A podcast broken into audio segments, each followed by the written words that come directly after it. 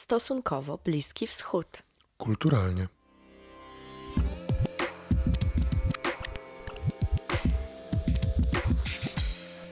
Cześć! Witajcie w kolejnym kulturalnym odcinku podcastu Stosunkowo Bliski Wschód. Z tej strony, jak zawsze, Jakub Katulski i Dominika Zembala. I słyszymy się już w grudniu, to już drugi odcinek z tego naszego kulturalnego cyklu. Drugi i na pewno nie ostatni. Otóż to. Pierwszy był bardzo książkowy.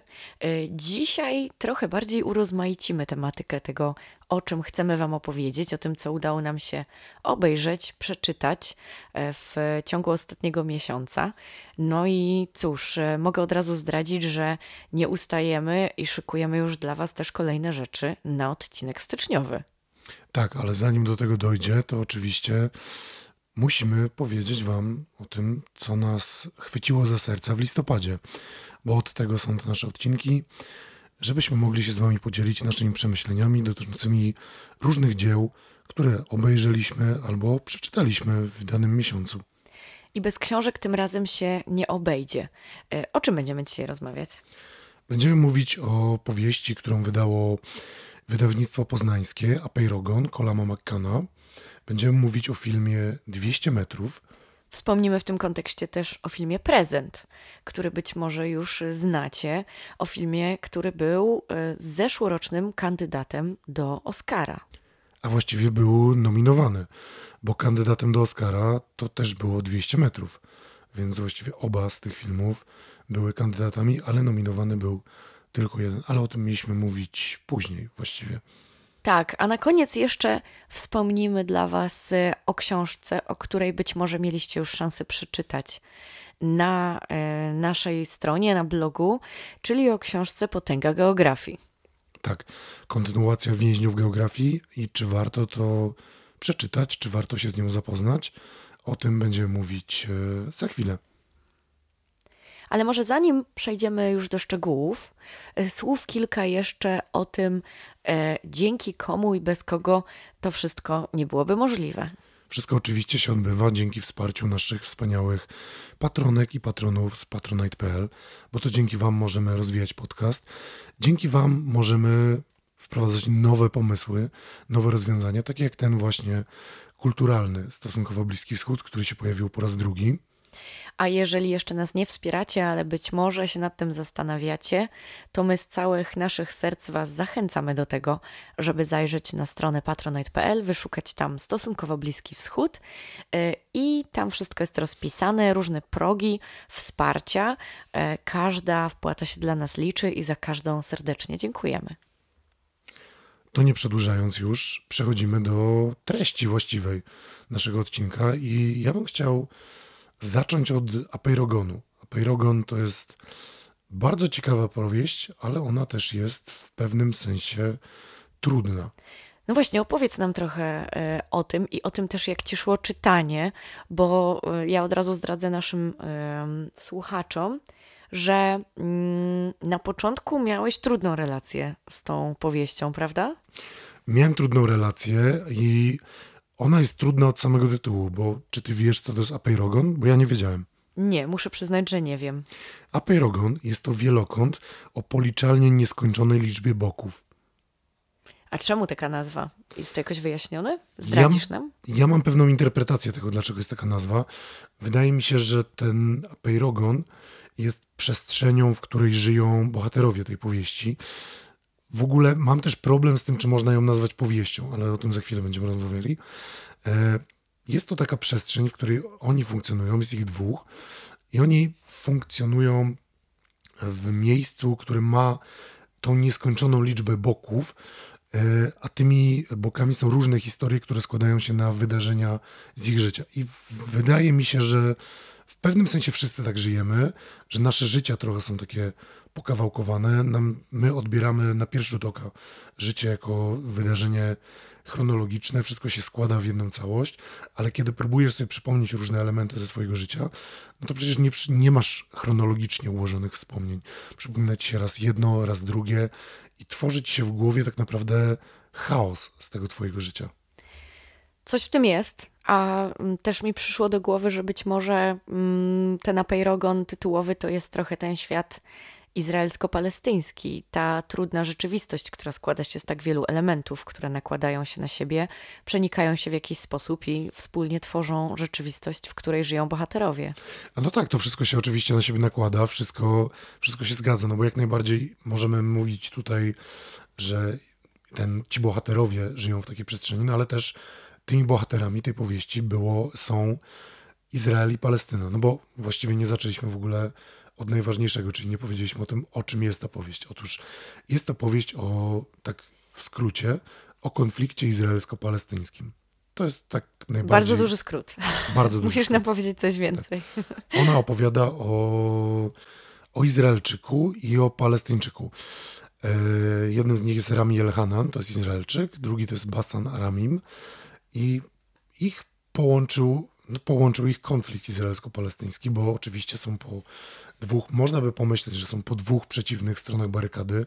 Tak na pierwszy rzut oka by się zdawało. Ale w rzeczywistości oni postan- mają jeden wspólny cel. Ich wspólnym celem jest to, że oni chcą, chcą pokoju.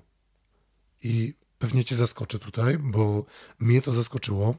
Ja z tymi panami no nie miałem styczności wcześniej, ale są to prawdziwe postacie i dlatego mam problem, czy ta książka jest powieścią, czy ona jednak jest pewną, pewnego rodzaju hybrydą między powieścią a reportażem. To bardzo ciekawe. A powiesz nam coś więcej o tych bohaterach? Tak. Rami Elhanan jest izraelskim grafikiem, który... Mm, od lat działa, na przykład produkując plakaty. Produkuje plakaty, jak sam w powieści e, mówi na kartach powieści. Tworzy plakaty niezależnie od tego, kto mu je zleci. Przynajmniej tak kiedyś było, że tworzył plakaty niezależnie od tego, kto mu je zlecił. Nie interesowała go ich treść, interesowało go to, żeby wykonać zlecenie, a im drożej się cenił, tym więcej miał zleceń. To jest bardzo, bardzo ciekawie ujęte. I on też miał bezpośredni wkład w przemoc, no bo walczył w wojnach, walczył przeciwko Palestyńczykom w kolejnych wojnach. Z kolei e, Bassam jest też palestyńskim kombatantem, on walczył przeciwko Izraelczykom, e, doznał sam na sobie przemocy i upokorzeń ze strony Izraelczyków, bo wylądował, siedem lat spędził w izraelskim więzieniu. I to jest jeden aspekt tej przemocy, e, która ich dotknęła, ale jest też oczywiście drugi aspekt, który jest bardzo mocno eksponowany w materiałach e, promujących tą książkę. Wydaje mi się, że nie powinien on być aż tak eksponowany, bo on próbuje stworzyć pewnego rodzaju symetrię, która nie do końca tutaj zachodzi, bo, mm, powiada, bo materiały promujące powieść mówią, że połączyły ich śmierci ich córek, bo mm, Rami Elhanan miał córkę Smadar, która zginęła w zamachu bombowym w Jerozolimie wraz ze swoimi przyjaciółmi, a z kolei duży czas później Bassama córka Abir zginęła z rąk izraelskiego żołnierza. I w pewnym sensie jest tu symetria, no bo to są córki, które zginęły, ale tak naprawdę to są zupełnie inne okoliczności. One ze sobą nie mają za wiele wspólnego. I trudno jest mówić, że połączyły ich śmierci tych córek, bo też ci mężczyźni znali się dużo wcześniej. Oni dużo wcześniej zaangażowali się obaj tak naprawdę w działalność organizacji Combatants for Peace. Kombatanci dla pokoju. Jest to organizacja, jest to prawdziwa organizacja, która zakładana była przez byłych kombatantów izraelskich, e, izraelskiego wojska, czy, czy tych Izraelczyków, którzy odmawiali służby w izraelskim wojsku, a byłych palestyńskich kombatantów, którzy uznali, że muszą coś zrobić, bo dopóki nie zaczną rozmawiać wspólnie, nie zaczną wspólnie dążyć do jednego celu, którym ma być zakończenie izraelskiej okupacji, zakończenie przemocy i no oni tutaj nie mówią nic o rozwiązaniu dwupaństwowym. Oni mówią o zakończeniu przemocy. I to jest tak naprawdę to, co połączyło tych dwóch mężczyzn. To jest zakończenie przemocy. To jest bardzo ciekawe i też y, wydaje mi się to trochę charakterystyczne, może coraz częściej, dla, mm, dla tego, w jaki sposób przedstawia się konflikt y, izraelsko-palestyński, że coraz częściej się nie przedstawia bohaterów, którzy są młodymi, zapalczywymi wojownikami, tylko właśnie pokazuje się trochę te losy już drugiego pokolenia i tego pokolenia rodziców, ludzi w średnim wieku i, i tego, jak oni w tym żyją, jak oni sobie z tym radzą, kogo czy co tracą i co okazuje się być najważniejsze. To jest też interesująca perspektywa moim zdaniem. Tak, rzeczywiście tak jest. Też wydaje mi się, że to jest perspektywa, która być może trochę odchodzi, nawet ta, którą tutaj Colum McCann przedstawił, bo moim zdaniem też wyrasta nam pokolenie, ale to już jest moja, moja interpretacja relacji izraelsko-palestyńskich, że wyrasta pokolenie, które jest też zmęczone rozmowami pokojowymi. I to będzie, będzie problem. Ale tak naprawdę nie o tym jest ta powieść. Ona opowiada w pewnym sensie o nadziei. A powiedz o tej stronie bardziej dokumentalnej czy reportażowej, bo kim w ogóle jest autor Apeirogonu? Colum McCann to jest irlandzki pisarz i dziennikarz, no i on swoich bohaterów poznał osobiście i dlatego postanowił napisać tą powieść, bo zainspirowały ją, go do niej rozmowy z nimi. I zresztą ta powieść sama zawiera też zapisy rozmów ich. Właśnie Bassama między bohaterami. Tak, za, zawiera te zapisy i Colum McCann zaznacza, że to są prawdziwe zapisy rozmów. Że okej, okay, dużo pozwolił sobie na pewną dozę e, swobody twórczej i zaznacza to w podziękowaniu, m, że, że miał swobodę twórczą i trochę dodał im osobowości. Nie wiem, czy dodał im osobowości, jest tutaj dobrym, e, dobrym określeniem, ale na pewno trochę podkoloryzował. Trochę podkoloryzował, ale środkową część powieści zajmują zapisy rozmów między bohaterami. Tak podkreśla autor. I, podkre- i autor podkreśla, że to są prawdziwe zapisy rozmów. No dobra, to teraz już czas na ostateczny werdykt. Powiedz, czemu ci się to na początku trudno czytało, czy też jaką właściwie miałeś relację z tą książką, czytając ją? No i czy polecasz, czy nie polecasz? Jakieś ostateczne wnioski? Na początku ona była bardzo trudna, dlatego że ta powieść jest ułożona niechronologicznie. Ona ma bardzo krótkie rozdzieliki. To jest właśnie ta struktura tych, tej nieskończonej ilości boków, że mamy każdy bok, który przedstawia co innego. Zaczynamy tutaj o powieści o ptakach i to jest zaskakujące, bo nagle czytamy o ptakach, czytamy o tym, jak ptaki żyją, jak ptaki latają. Nagle, że francuski prezydent François Mitterrand te ptaki pożera w schyłkowym okresie swojego życia i wydaje się, że to właściwie nie ma nic wspólnego, nie ma niemalże nic wspólnego z historią, o której Colum McCann mówi, ale w pewnym momencie te historie zaczynają się zaplatać. Mimo, że ta opowieść jest rwana, tutaj nagle Rami Elhanan jedzie na motocyklu, tutaj nagle Abir kupuje bransoletkę cukrową. Pamiętasz te cukierki, takie pudrowe cukierki? No oczywiście. One są oczywiście opisywane w tej opowieści. I nagle Abir ją kupuje, nagle latają ptaki. Dzieje się bardzo dużo i bardzo dużo tych wydarzeń nie ma ze sobą nic wspólnego. I to też utrudnia zrozumienie tej powieści, bo na przykład dla mnie w ogóle nie było jasne, I, i nie byłoby jasne, gdyby nie, nie rzeczy, które czytałem dookoła tej powieści, poza nią, że śmierć Smadar, czyli córki Ramiego, od śmierci Abir dzieli ponad dziesięć lat. I to jest dla mnie w ogóle nie było jasne. I początek był trudny, naprawdę trudno było mi przebrnąć przez pierwsze kilkadziesiąt stron tej powieści. No ale ostatecznie przebrnąłem i było warto. A powiedz, bo jak wspominasz o tych, o tych pudrowych bransoletkach, o jeździe na motocyklu, o ptakach, to, to są takie bardzo pejzażowe opowieści. Ja je widzę przed oczami. Myślisz, że ta książka byłaby dobrym materiałem na film? To byłby trudny materiał na film, właśnie dlatego, że ona jest w ogóle niechronologiczna. Ona byłaby... To, żeby zainspirować reżysera na przykład do napisania scenariusza. Nie, myślę, że to nie jest dobry materiał na film.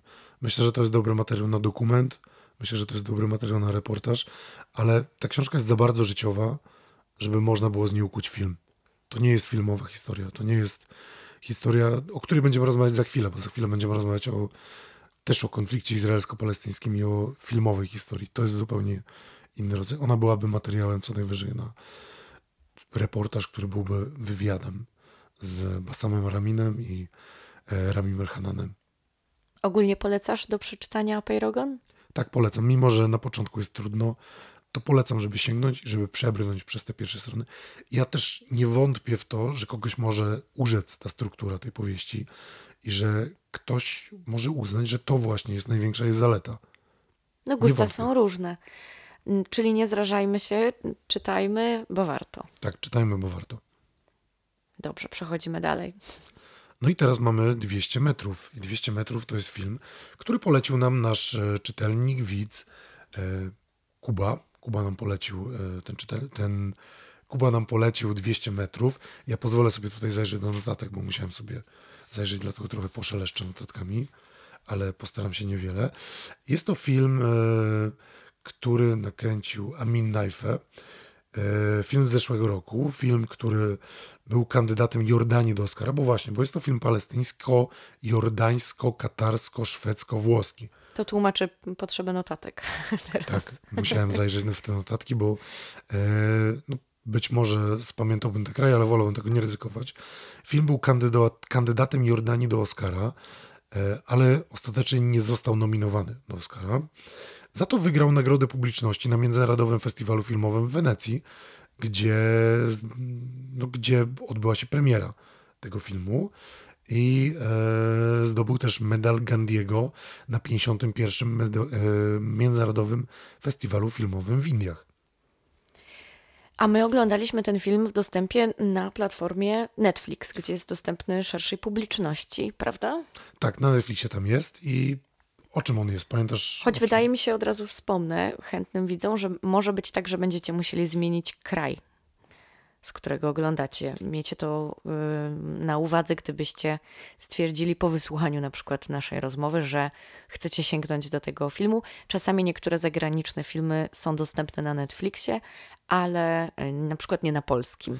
To akurat nie ten film. Ten film jest dostępny w Polsce, ale ten drugi, o którym będziemy dzisiaj mówić, jak miał takie problemy. No tak. Właśnie pamiętałam, że któryś z nich taki był i, i od razu przyszło mi do głowy, żeby o tym wspomnieć, bo pamiętam, że kiedy rozmawialiśmy o prezencie, to potem pojawiły się takie komentarze, że, że właśnie szukamy, nie możemy znaleźć, więc pamiętajcie o tej zmianie kraju. Tak.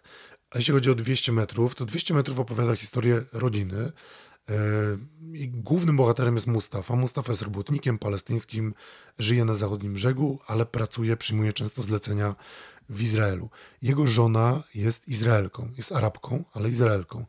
I Mustafa mógłby mieć izraelskie obywatelstwo, ale ze względu na to, że jest Palestyńczykiem, czuje palestyńską dumę, on tego izraelskiego obywatelstwa nie chce.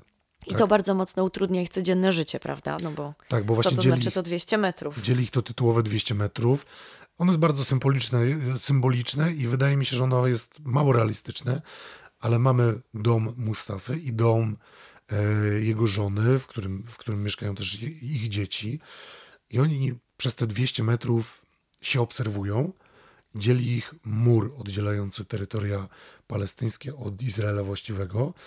I oni co wieczór y, spotykają się w taki sposób, że Mustafa wychodzi na taras, zapala lampkę y, i ty, z tymi dziećmi komunikuje się, zapalając i gasząc światło.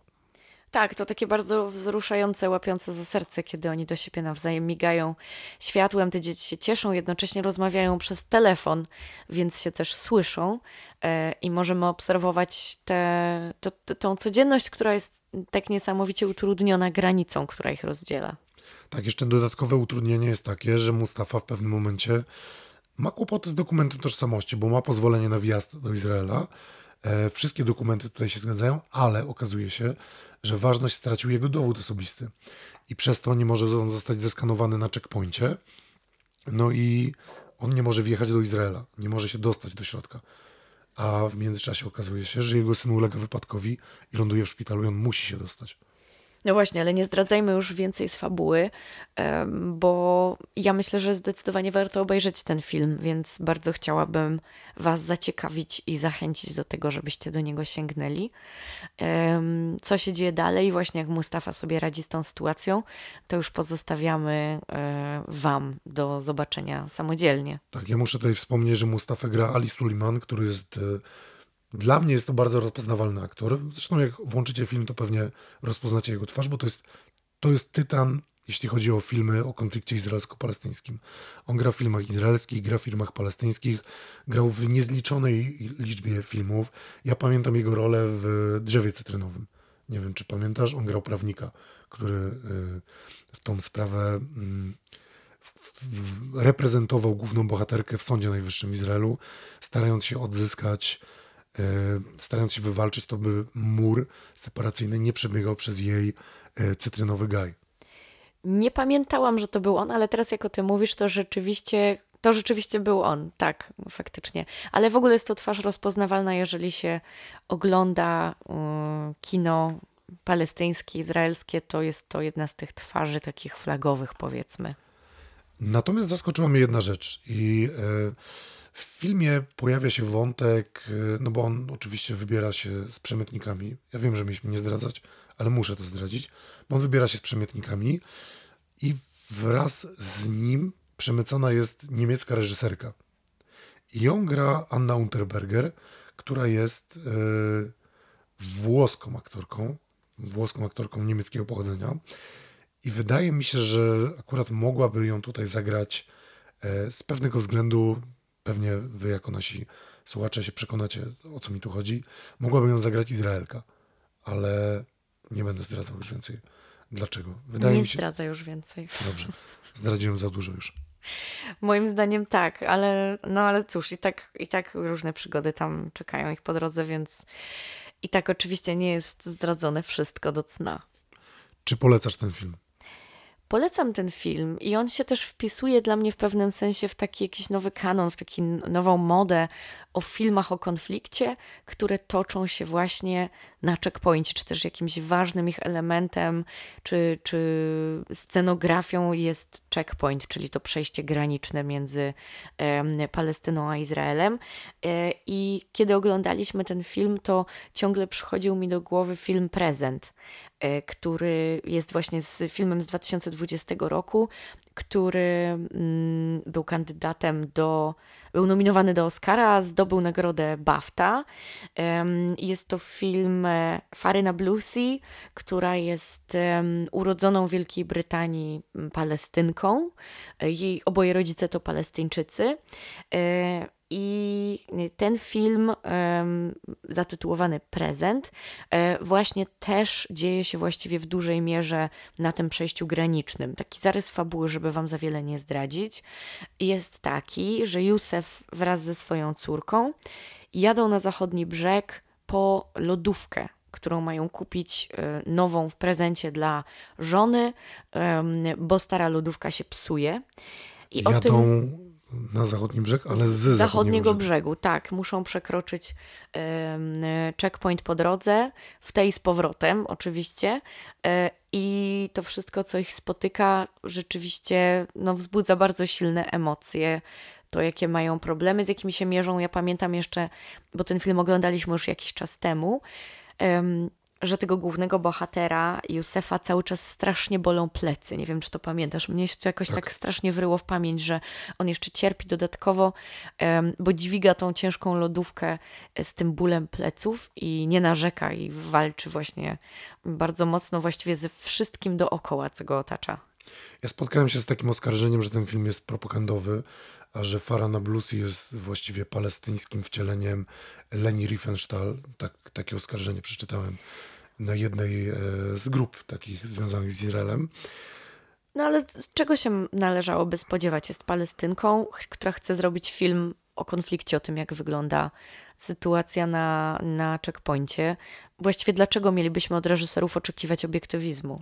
Od kiedy? Znaczy na pewno od reżyserów fikcji nie należy tego oczekiwać. No, no właśnie, od reżyserów dokumentów mówię. Inaczej, ale jeśli chodzi o fikcję, no to wiadomo.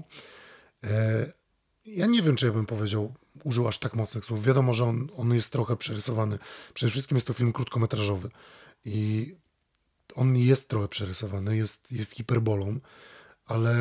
No ale ona do czegoś też służy, prawda? Tak, jest hiperbolą, bo opowiada pewną historię i filmy opowiadają historię.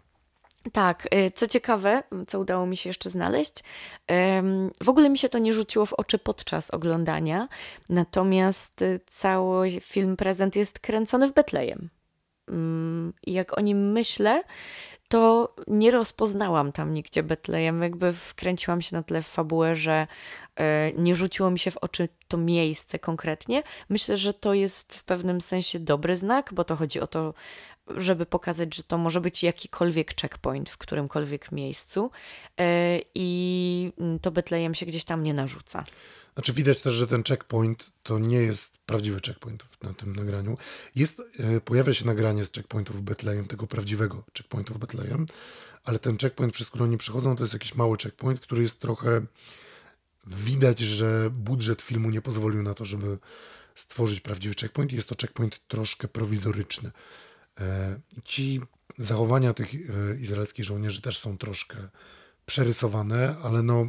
Ale wydaje mi się, że nie są też na pewno niemożliwe do tego, żeby zaistnieć. W sensie, że są przerysowane oczywiście, ale, mm, ale nie jest to też coś, co oglądając można by powiedzieć, takie coś na pewno nie mogłoby mieć miejsca na sto procent. Oczywiście o ile nie myli mnie pamięć, bo tak jak mówię, no już trochę czasu minęło od oglądania tego filmu. Ja chciałam go bardziej tu zestawić z tym dwieście metrów jako taki punkt odniesienia.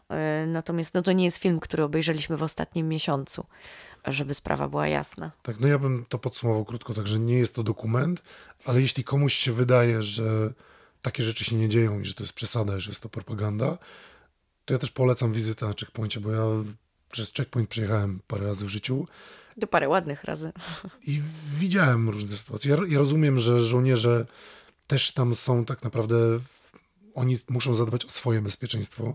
Oni muszą zadbać o bezpieczeństwo do swojego kraju, jakby to jest dla mnie zrozumiałe, ale zdarzają się też sytuacje, które są sytuacjami przesadzonymi, tak delikatnie mówiąc. To, na co chciałabym jeszcze zwrócić uwagę w kwestii yy, filmu Prezent, to to, że yy, czytałam o tym, że Farah Nabulsi rozpoczęła w ogóle swoją przygodę z przemysłem filmowym dopiero w dwa tysiące piętnastym roku i już w dwa tysiące dwudziestym spotkała ją nominacja do Oscara, co uważam za zdecydowanie znaczący sukces. Czytałam z nią wywiad, w którym ona mówiła, że złamała tyle reguł i zasad ze szkoły filmowej, że myślała, że ten film trafi co najwyżej do śmieci. A tutaj się okazuje, że jednak łamanie zasad wyszło jej na dobre. A druga jeszcze postać właściwie, o której chciałam wspomnieć, to jest główny bohater, czy aktor, który gra głównego bohatera. To jest palestyński aktor Saleh Bakri, który jest też dosyć rozpoznawalny i znany. Jest laureatem Ofira. Ofir to jest, to jest izraelski Oscar, można by to tak odnieść. I grał między innymi, być może go pamiętasz, w świetnym filmie Przyjeżdża Orkiestra. Pamiętam film, nie pamiętam go w tym filmie, ale film pamiętam. No to dla wszystkich, którzy by chcieli nad, nadrobić albo odświeżyć, polecamy Przyjeżdża Orkiestra również, bo to jest bardzo, bardzo ciekawe kino. To jest bardzo kretowski film. Tak, zdecydowanie. W związku z tym mam nadzieję, że rozumiecie, czemu ja do niego pałam szczególną sympatią. Ym... I myślę, że Bakri tutaj zdecydowanie dobrze zagrał, że jakby ja totalnie go kupuję w tej roli, widzę jego cierpienie. Ja myślę, że też jest dla mnie autentyczny w tej roli.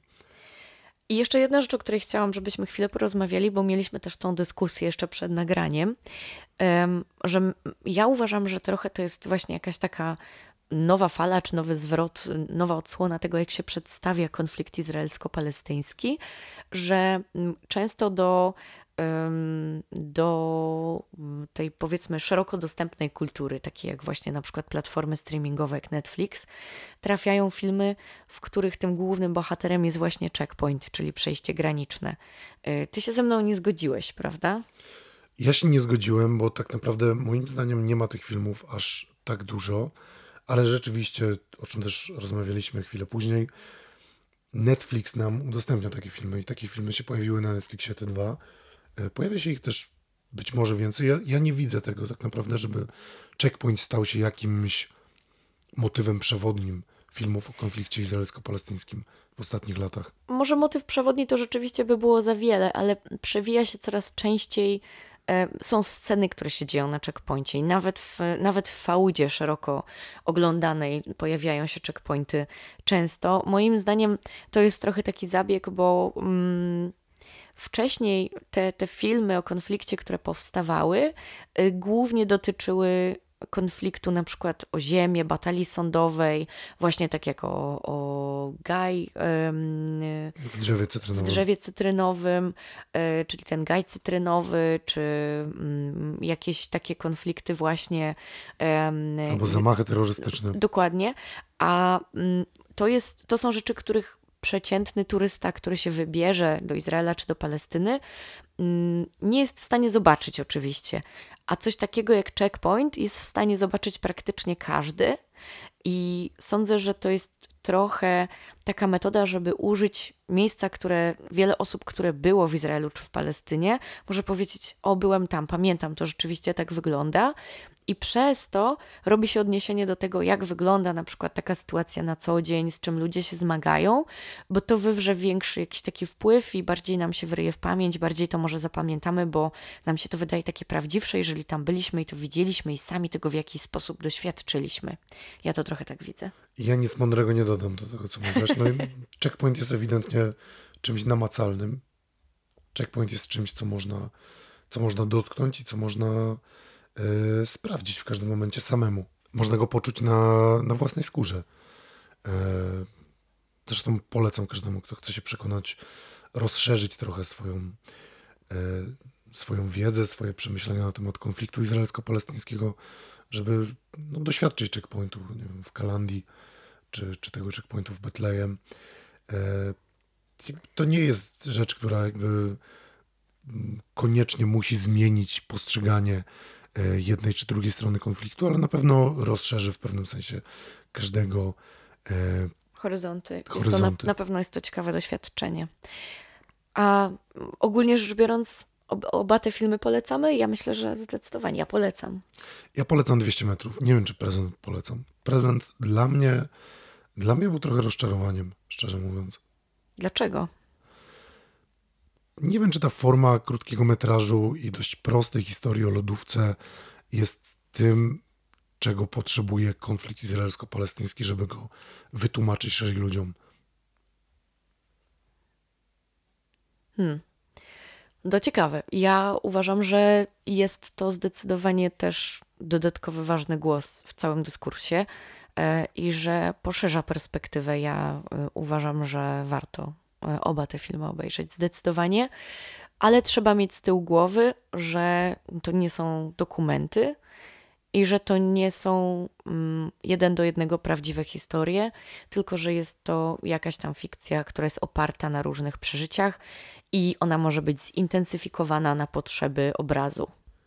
A skoro już jesteśmy przy checkpointach i granicach, to o granicach pewnie dużo też jest w Potędze Geografii, tak? Zdecydowanie. Nowa książka Tima Marshalla, Potęga Geografii, czyli jak będzie wyglądał w przyszłości nasz świat. To jest pełen tytuł.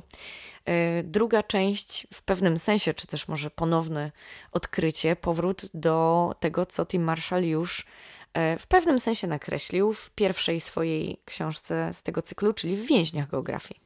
Tak, obie wydane w Polsce przez wydawnictwo Zyski Spółka. I od wydawnictwa Zyski Spółka otrzymaliśmy książkę do recenzji. Tak, oczywiście bardzo za to dziękujemy. I jest to książka ciekawa.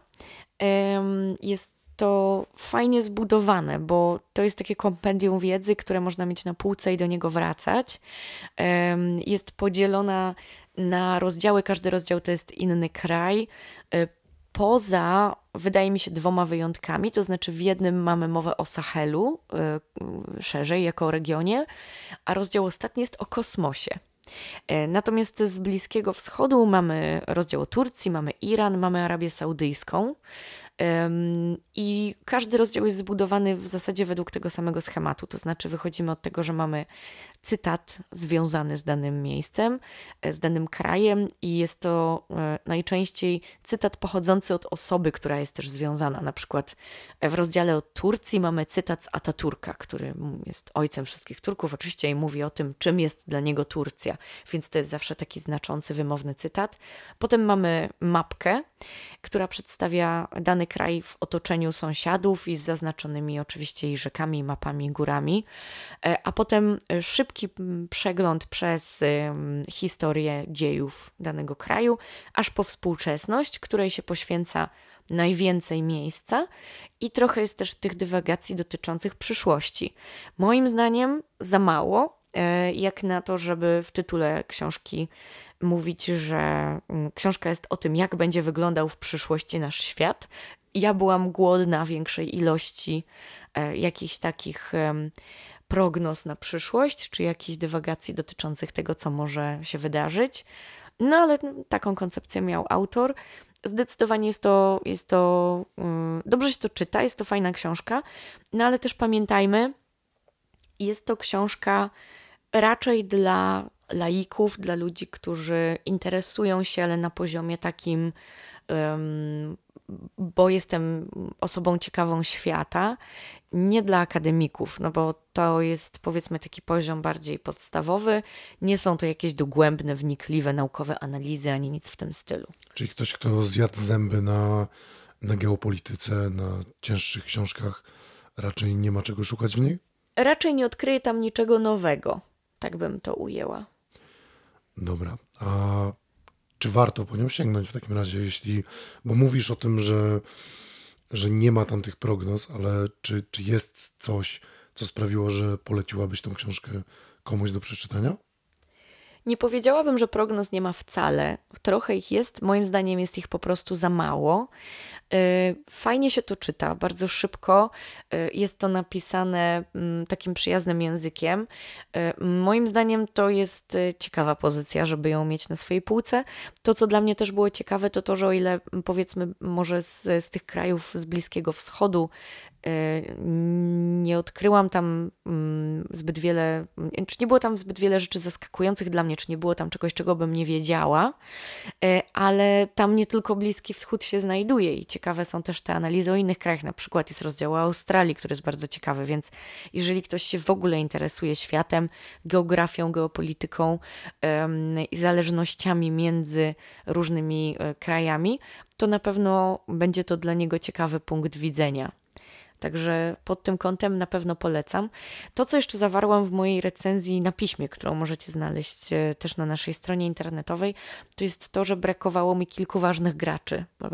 Chciałabym, żeby było tych rozdziałów więcej, bo brakowało mi bardzo rozdziału o Chinach, brakowało mi Stanów Zjednoczonych, ale bardzo brakowało mi na przykład państwa islamskiego też, które może trochę przewrotnie, tak jak i kosmos, trudno mówić, że to kolejny kraj, ale uważam, że państwu islamskiemu powinien być poświęcony rozdział. Więc może, może to się pojawi w następnej książce Marshalla. Myślałam o tym, że może się tak okazać, że to będzie w kolejnej.